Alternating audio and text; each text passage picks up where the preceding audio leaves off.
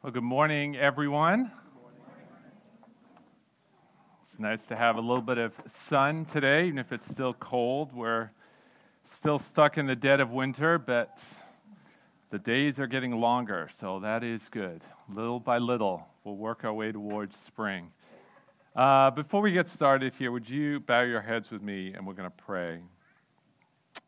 Lord, we're so thankful for this chance to come together today and to worship you, to hear you speak to us. Lord, I pray that on this day of rest, this day when we come to worship you and adore you, that you would speak to us. Lord, as we just sung, speak, O Lord, into our hearts and minds, that we would leave here transformed and changed as a result. In Jesus' name, amen. Well, this is a picture of a place called Wedding Rock. It's in Australia. I have not been here. I don't know who that person is. It's just a free photo I got online. Maybe we can arrange a missions trip there one day. It's called Wedding Cake Rock because it kind of looks like a wedding cake, right? I mean, it's this beautiful, totally smooth. It looks like layers of fondant that have just been poured over this beautiful cliff. It's like 150 feet above the ocean. It's absolutely beautiful. The only problem is it's made of sandstone, and sandstone crumbles. And this cliff, like I said, it's about 150 feet above the ocean, and these cracks here are, do you see all these? I don't know if you can see them quite there. She looks blissfully unaware of these enormous crevices forming here, and they have drone footage. I didn't have the right to show you this photo, but they have drone footage of the cliff from the ocean side, and you can see this huge part of the cliff right next to this is already crumbled into the ocean. The underneath part of this is crumbling away. I mean, everything about this screams, do not go out there. So, you know, the government has put up these fences and warning signs, and what does everyone do? They just clamber over the fence and go right out there and take the photo anyway, right? And I can't really, it would be hypocritical of me to be like, shame on that woman for doing that. Because if you looked at our photos from our trip to the Grand Canyon last summer, you might be like, are you supposed to be out there? And it's just, you know, as humans, we just have this bizarre overconfidence when it comes to risk, right? Like, we're standing there and we're thinking, well, look, the people in front of me, they were fine. And the people who are here yesterday, they were fine. And I've been waiting here for like 10 whole minutes and nothing's happened. So the chances of anything going wrong at this moment are very slim. And even if something did, like if the rock started to collapse, like I'm just positive it would be moving slowly enough and my reflexes would be so quick that I would just be able to leap to safety. I'm sure I could save myself. No one's laughing at that. I guess that's just me. That's the way I think, at least, when I'm doing this and telling my kids not to do it. And this is all well and good when it comes to cliffs and the cool photos and everything else. We do this all the time spiritually with things of God. Right? We read about the words of judgment, coming judgment for sin, and yet we continue to toy around with temptation and to play around the edges of sin, convincing ourselves, well, I don't know if that's really going to happen. I mean, sure, yeah, God's coming back one day eventually, but it's been like 2,000 years already. I mean, what if it's another 2,000? I'm probably not even going to be here. But one of the central messages of 2 Peter is that one day this sort of cliff, so to speak, is going to collapse. Jesus is coming back. He will return in all his glory.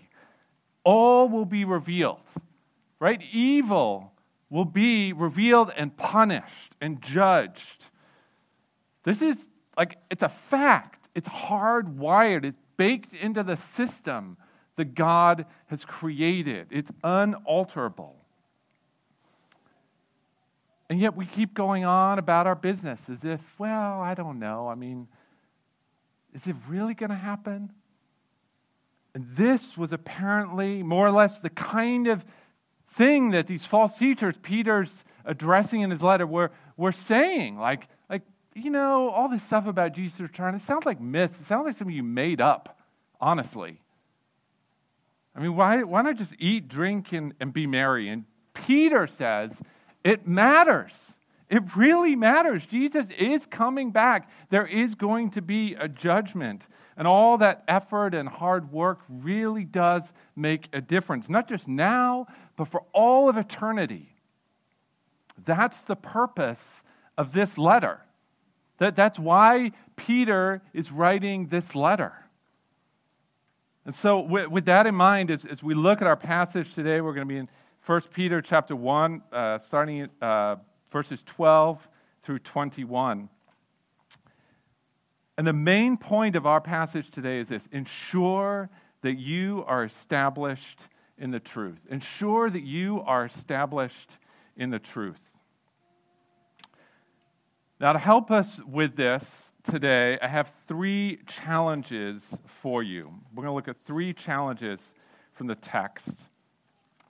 And the first challenge is this: stir each other up. So if you have your Bibles here, turn with me to 1 Peter chapter 1. Let's read together. Starting, we're going to look at verses 12 through 15 first. 2 Peter, not 1 Peter, that would help.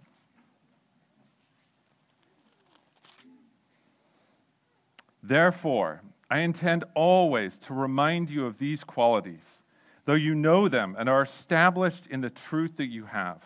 I think it right, as long as I am in this body, to stir you up by way of reminder, since I know that the putting off of my body will be soon, as our Lord Jesus Christ made clear to me. And I will make every effort so that after my departure, you may be able at any time to recall these things. Peter knows that his death is imminent. He's getting older, so maybe that was part of it. He's also living in Rome under the Emperor Nero. We talked about that a few weeks ago. It's an evil, unstable emperor, and no doubt it didn't take a genius to see the writing on the wall at that time, to see persecution closing in all around him. But more than that, Peter had the testimony of Jesus Christ himself. We had that recorded at the end of the Gospel of John, where Jesus predicts that Peter will be martyred for his faith. And that day now seems to be drawing near, which is why Peter is so fired up in this letter, because none of us get to live forever. None of us do. And when time begins to run out, the intensity level goes up. All right, so to illustrate this, I'm going to pause here. I need four, actually we'll do six volunteers. We're going to play a game. Let me tell you what it is before you volunteer. We're going to play a game. It's called Face the Cookie. Some of you have probably seen this on YouTube, or maybe you already played it. You're going to try and get the cookie. It's going to be balanced on your forehead, and you have to wiggle it down into your mouth. And the most cookies in 60 seconds win. So we're going to have two teams of two, and then one helper on each team. And let's say sort of, all right, Kai, is that your hand up over there? Or no, there's a hand next to Kai. Oh, I can't see who that is, but okay, sure. We'll have, no, you're too old, Gabe. So you, all right. Ray, great. Rush, you want to come up? Sure. Ray, Rush, we got Tor. Come on. Elsa, you want? It's cookies. It's Oreos. It's awesome. All right. Is that Greta or Grace? I can't, my eyes are so bad. Okay. Greta, why don't you come up? And then who else? Oh, Elsa. There's a boy over here. Oh, yeah. Why don't you come up? Is that enough? How many people? All right. Come up. You guys can sit here. You can be a team. And all right. Okay. And then here, why? Yeah. Here, hop up here. We three over here. And Who's going to be our cookie volunteers on this side? Great. You can help. And then over there. So you're going to, when you come over here, you're just going to stand here, because undoubtedly a lot of these are going to end up on the floor. You're going to help your team to win. Okay, so you're going to balance it on your forehead. So you're going to lean back a little bit, and then I'm going to start a timer. And then you've got no hands. Okay, so you've got to wiggle it down your face using just your face muscles into your mouth. The moment it hits your mouth, you don't have to eat the whole cookie. Just take it out and put it in the bowl. All right, you get that? Wiggle it down, no hands, put it in the bowl. You're going to help. When they fall on the ground, you're going to pick them back up so they have plenty to work with. And at the end of 60 seconds, the team with the most cookies in the bowl wins. And you get to eat all those half-eaten cookies already. So it's going to be awesome. All right, let me get my timer started here. Okay. Hold on. There we go. All right, you guys know what you're doing? I got to find the mouse here. There we go. Are you ready? You ready? All right. Ready, set, go. Oh, hold on. All right, hold on. Let's see if we can do this again. Oh, it's not working. Hold on. That's a practice trial. That is impressive. There we go. I rescued you while Steve works on this. Hold on. We tried this before, and it was working, so let's see if we can get this going. Oh. All right, I can just do a timer. I thought it'd be...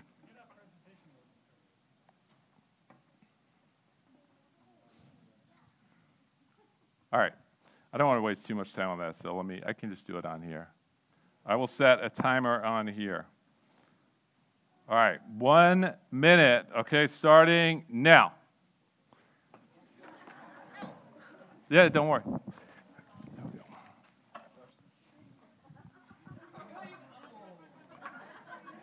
on, cheer them on. Okay, this side of the room, you got to cheer for these guys here. This side for these guys. Just put it on the table. Oh, I don't know about that. Oh, okay, that counts. Put it in there. Wait, how many? They think of? Well, no hands. All right, we got 20 seconds. Come on. 14 seconds. Are they using their hands over here? Okay, no hand. 4, 3, 2, 1. All right, how many do we have over here? Two. Okay, that's respectable. They have like 100 over here. How did you just like dump the whole packet in here? Oh, they for real, it's only one? Okay. All right. You can use your hands now. This is awesome. Thank you. All right. A round of applause for these guys here, our winners. You can all have an Oreo. And you can pass out the lightly used Oreos to the team. Hey, nice work, kid. That's great. Good work. All right. Back to the sermon here. That was just a break so people could get some Oreos. So all that intensity, like you're playing a game like this, and it's intense. The seconds are ticking down. If we'd had that clock timer, you would have seen it. And as the clock is running out, the intensity level goes up. And Peter, he sees the sin coming down through that hourglass, the moments, the running out of time. And Peter's intensity is high because he doesn't want to miss any opportunity he has. Except, it's not like about Peter. He doesn't have some bucket list like, oh, I really hoped I could do like the swim with the dolphins experience before I die. It's like, he's a pastor. His main concern is for his sheep. He doesn't want them to miss this. And especially because false teachers seem to be leading them astray, threatening to undo all the hard work that Peter and the other apostles and disciples have done. He's using every last moment he has available to him to ensure that they're established in the truth. That's verse 12. He wants them to be established in the truth. So Peter's death is near and he's fired up. But look at verse 15 here. Verse 15, right? What are these things that Peter is talking about? These things. I want you to recall these things. He says in verse 12, these qualities. It's basically everything that Pastor Michael preached about 2 weeks ago in the previous verses, right? Faith and virtue and knowledge and self-control and all these things. If you want to be fruitful and effective as followers of Jesus, you have to grow in these areas. This is a big deal for Peter. Look, 3 times in 4 verses, I intend always to remind you of these things. I think it right to stir you up by way of reminder. I'll make every effort so that after my departure, you may be able to recall all these things. Now that word stirred up, it sounds kind of weak in English, but it's like the most annoying alarm clock. It's like, I want to wake you up. He's not like, hey, everyone, don't forget these things. It's like, don't forget. Like, it's a big deal. Wake up. Get your head in the game. That's what he wants to do, to help them recall everything that they've taught and learned. And he does this because, first, they're under the attack of these false teachers who are telling them, hey, basically, go back to sleep. It's fine. Jesus isn't coming back. Peter, it's just way too intense. Like the apostles, they just need to chill out. That's one reason he's fired up. Second reason is because, look, all of us tend to drift spiritually without constant effort. It's like you can be pedaling your bike as fast as you want to go, and the moment you stop pedaling, I mean, you can coast for a while, but that bike slowly, eventually it's going to come to a dead stop. And the same is true spiritually. That's why he keeps saying, I want to stir you up. I want to remind you. I want to leave everything in place so that when I'm gone, you can recall all these things. Now, obviously, there is a ton about our faith that's personal and private, right? My private devotional times, my quiet time with God, and I'm praying with the Lord. But we have this fantastic example here of the benefit and the blessing of community, right? We need each other. I need other people in my life to do this work for me, to stir me up, to keep me from falling asleep, to keep me from getting distracted, from losing track of where I am. Now, we as pastors, we get to do this for a little bit on a Sunday morning for like 30, 40, 50 minutes, whatever it is, however long we feel like going on. And you're going to leave here, and all that challenge and fire and zeal, it's going to dissipate. And by tomorrow morning, it's going to be gone. You need other people in your life who are going to stir you up. Like if you're married, like a spouse, a husband, a wife, kids, your brothers and sisters, God's given them to you as a gift to stir each other up. Friends, parents. Or flip it around. Who are you stirring up in their faith? Who are you helping to remember and to recall all these things that you've learned and taught? Let's be a community, a body of believers that supports and encourages and helps each other to grow, that presses into this goal. United by the blood of Christ, fueled by the power of the Holy Spirit, so that we would be established in the truth, stirred up in our faith. Okay, so moving along, the second challenge for us today is this, to live differently, to live differently because Jesus is coming back. What's the first thing you do when you're getting ready to go out to eat? Right? Well, there may be many things. I'll just tell you. Well, my first thing is, I'm looking on Yelp or whatever it is, and I want to look at the reviews, right? I want to know, what did other people have to say about their experiences here? I can go to the website. I can see the beautiful photoshopped images and amazing-looking menu, but I want to see real photos. Like, what does the food actually look like? How was the service actually feel? Like, what was it like to be there? Because that eyewitness testimony is everything.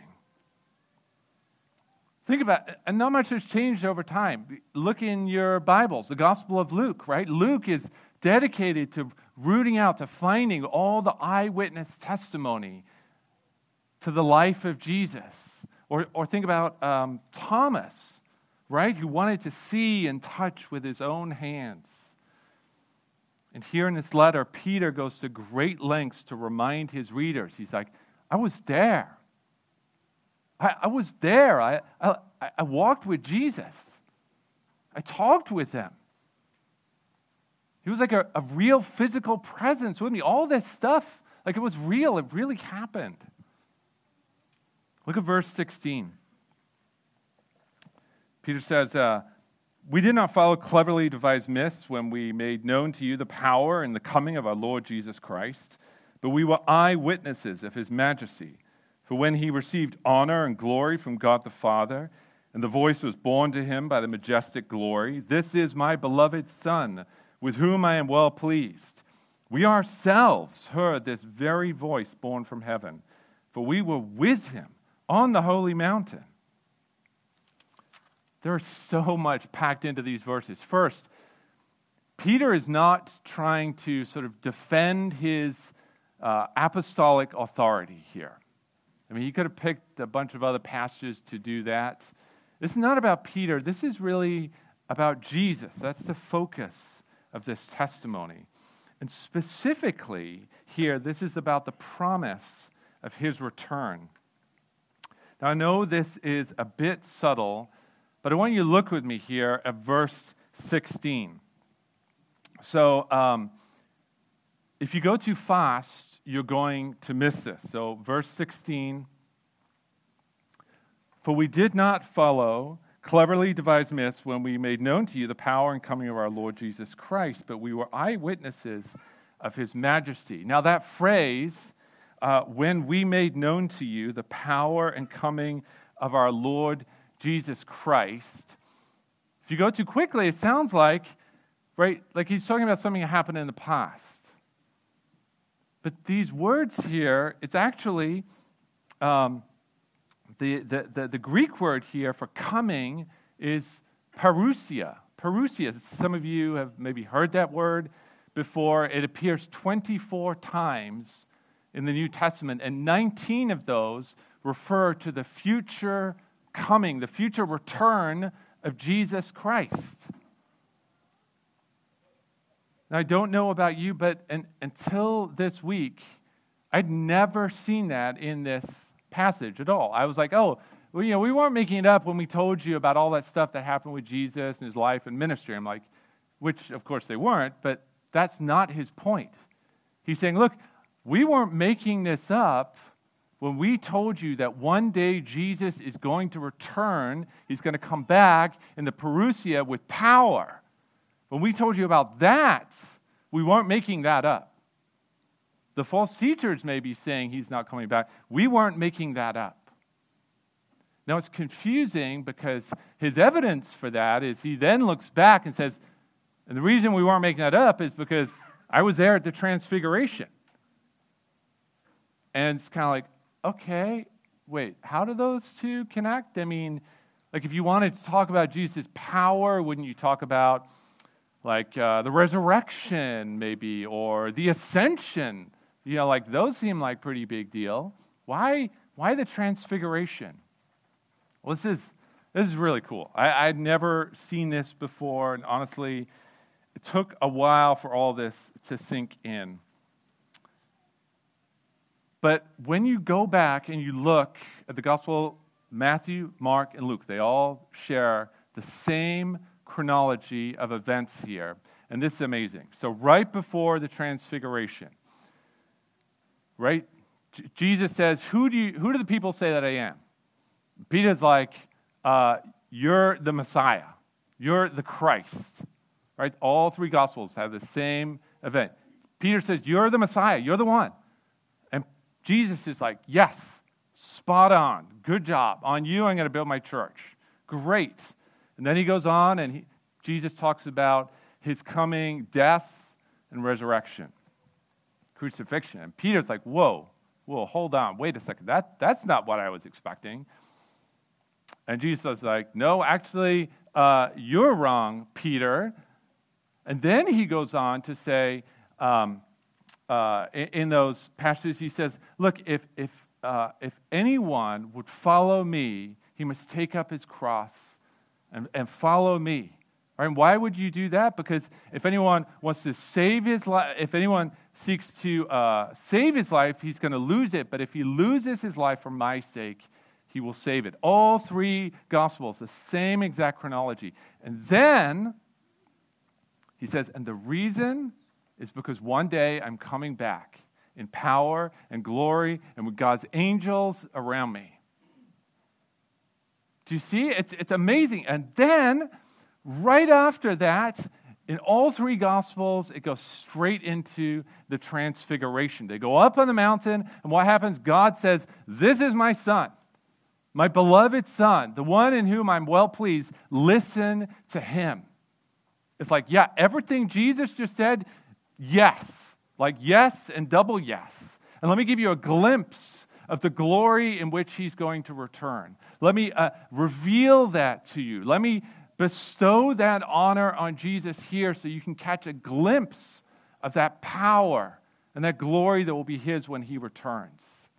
And I think that's why for Peter, when he's thinking about the return of Christ, the most obvious event for him to reference is the transfiguration. This moment when God says, this is my son, when he affirms that Jesus is going to come back. And that in the meantime, we're called, as he says in all three Gospels, to take up our cross and follow him. Why? Because it matters. Because Jesus is returning. And Peter's making the same point here. Live differently now because Jesus is coming back.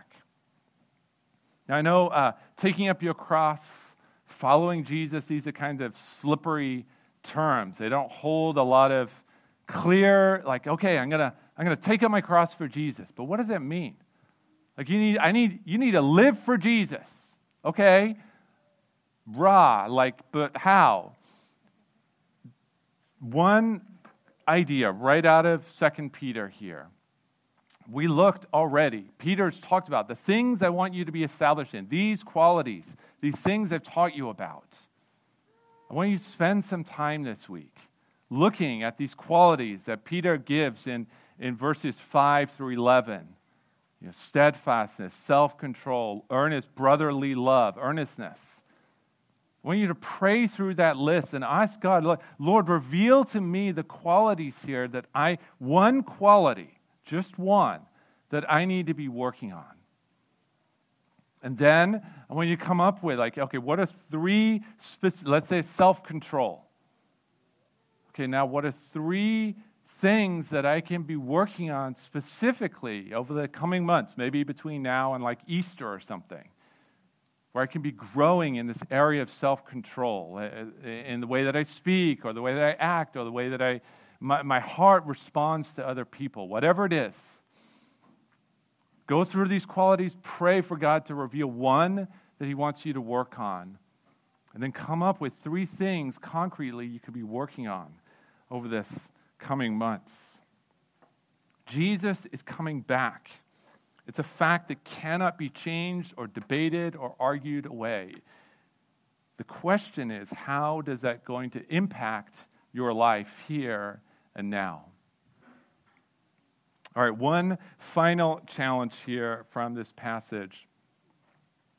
Pay attention to God's word. Pay attention to God's word, because it's our guide until Jesus returns. Psalm 119 says, "Your word is a lamp to my feet and a light to my path." Now, last summer, I've already mentioned, we did this big camping trip out west.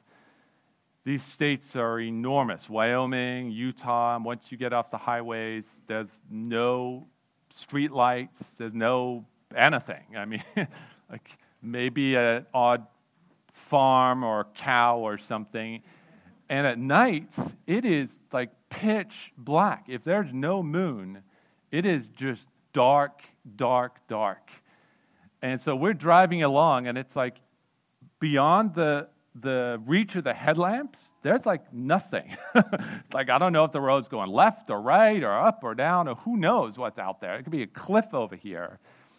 It's a little bit scary. We need that light, right? And we've all been there. Maybe not in Utah, but on the camping trip that we do in the fall, right? It's exciting to be somewhere where there's no light at night and it's dark and you have to use your flashlight to find your way around. But in the Bible, darkness is almost always something negative. It symbolizes death. It's a cover for sin and temptation.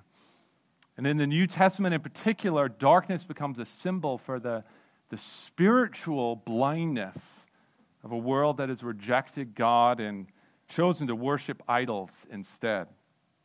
This is the world that Peter then addresses in these verses, starting in verse 19.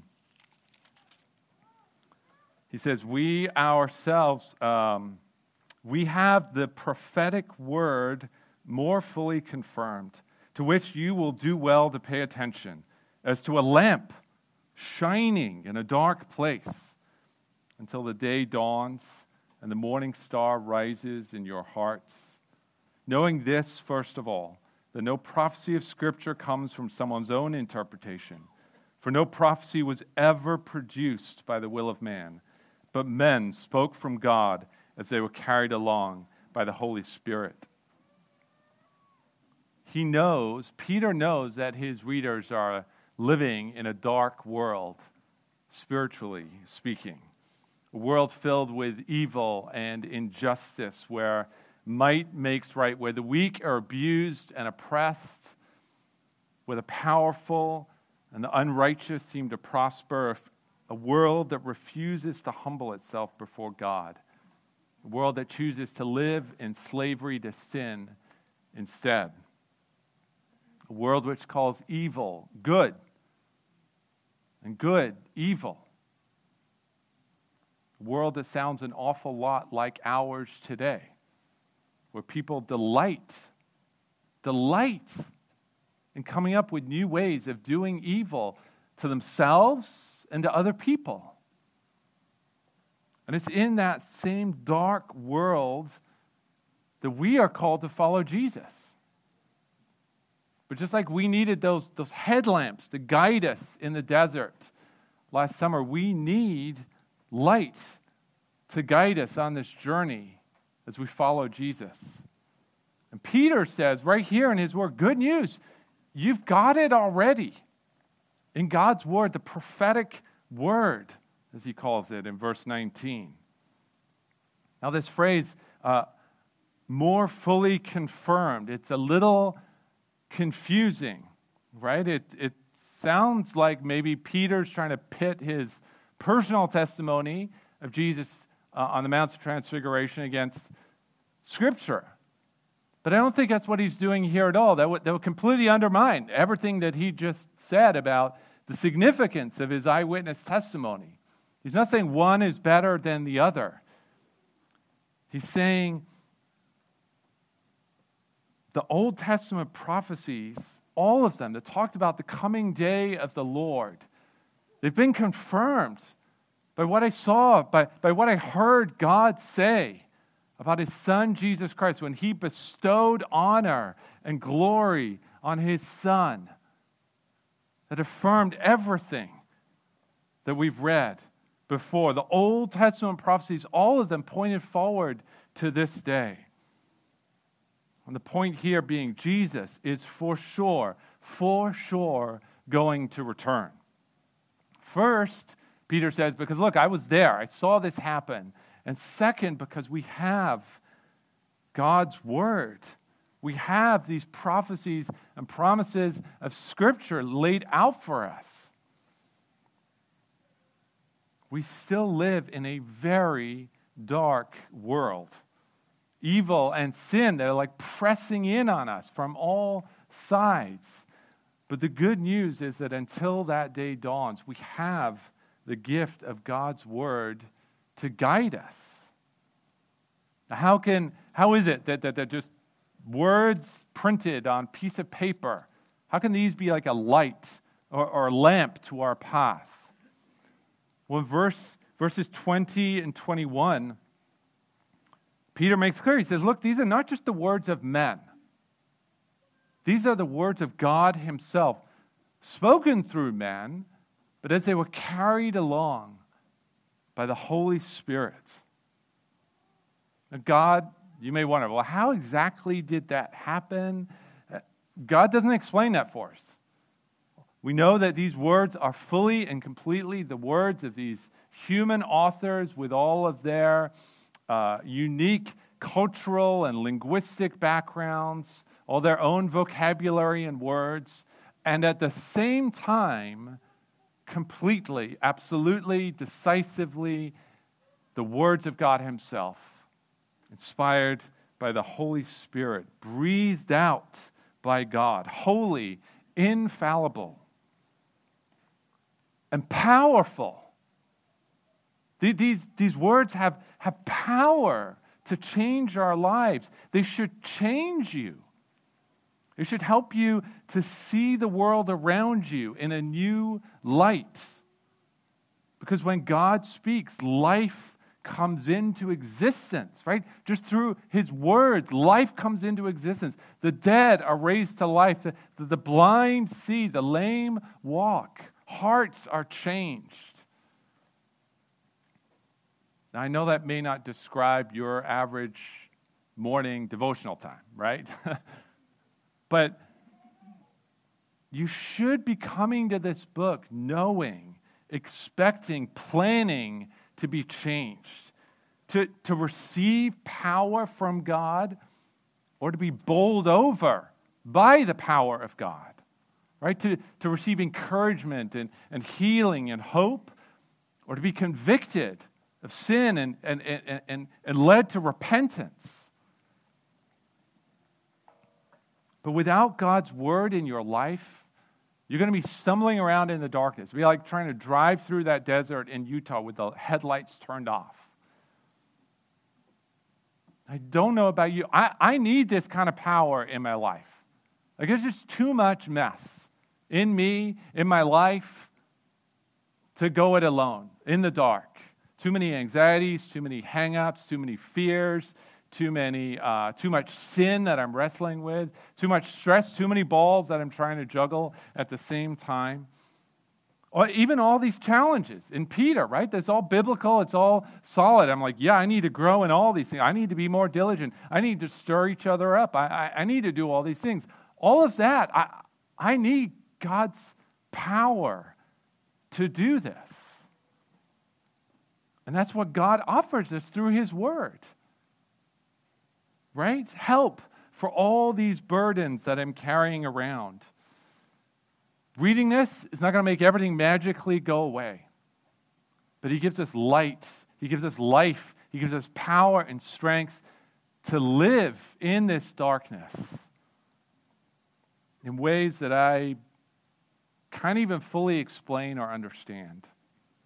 All I know is that in this world, I often feel like I am walking in a dry and weary land where there is no water, and I need the life-giving water of Jesus Christ in my life.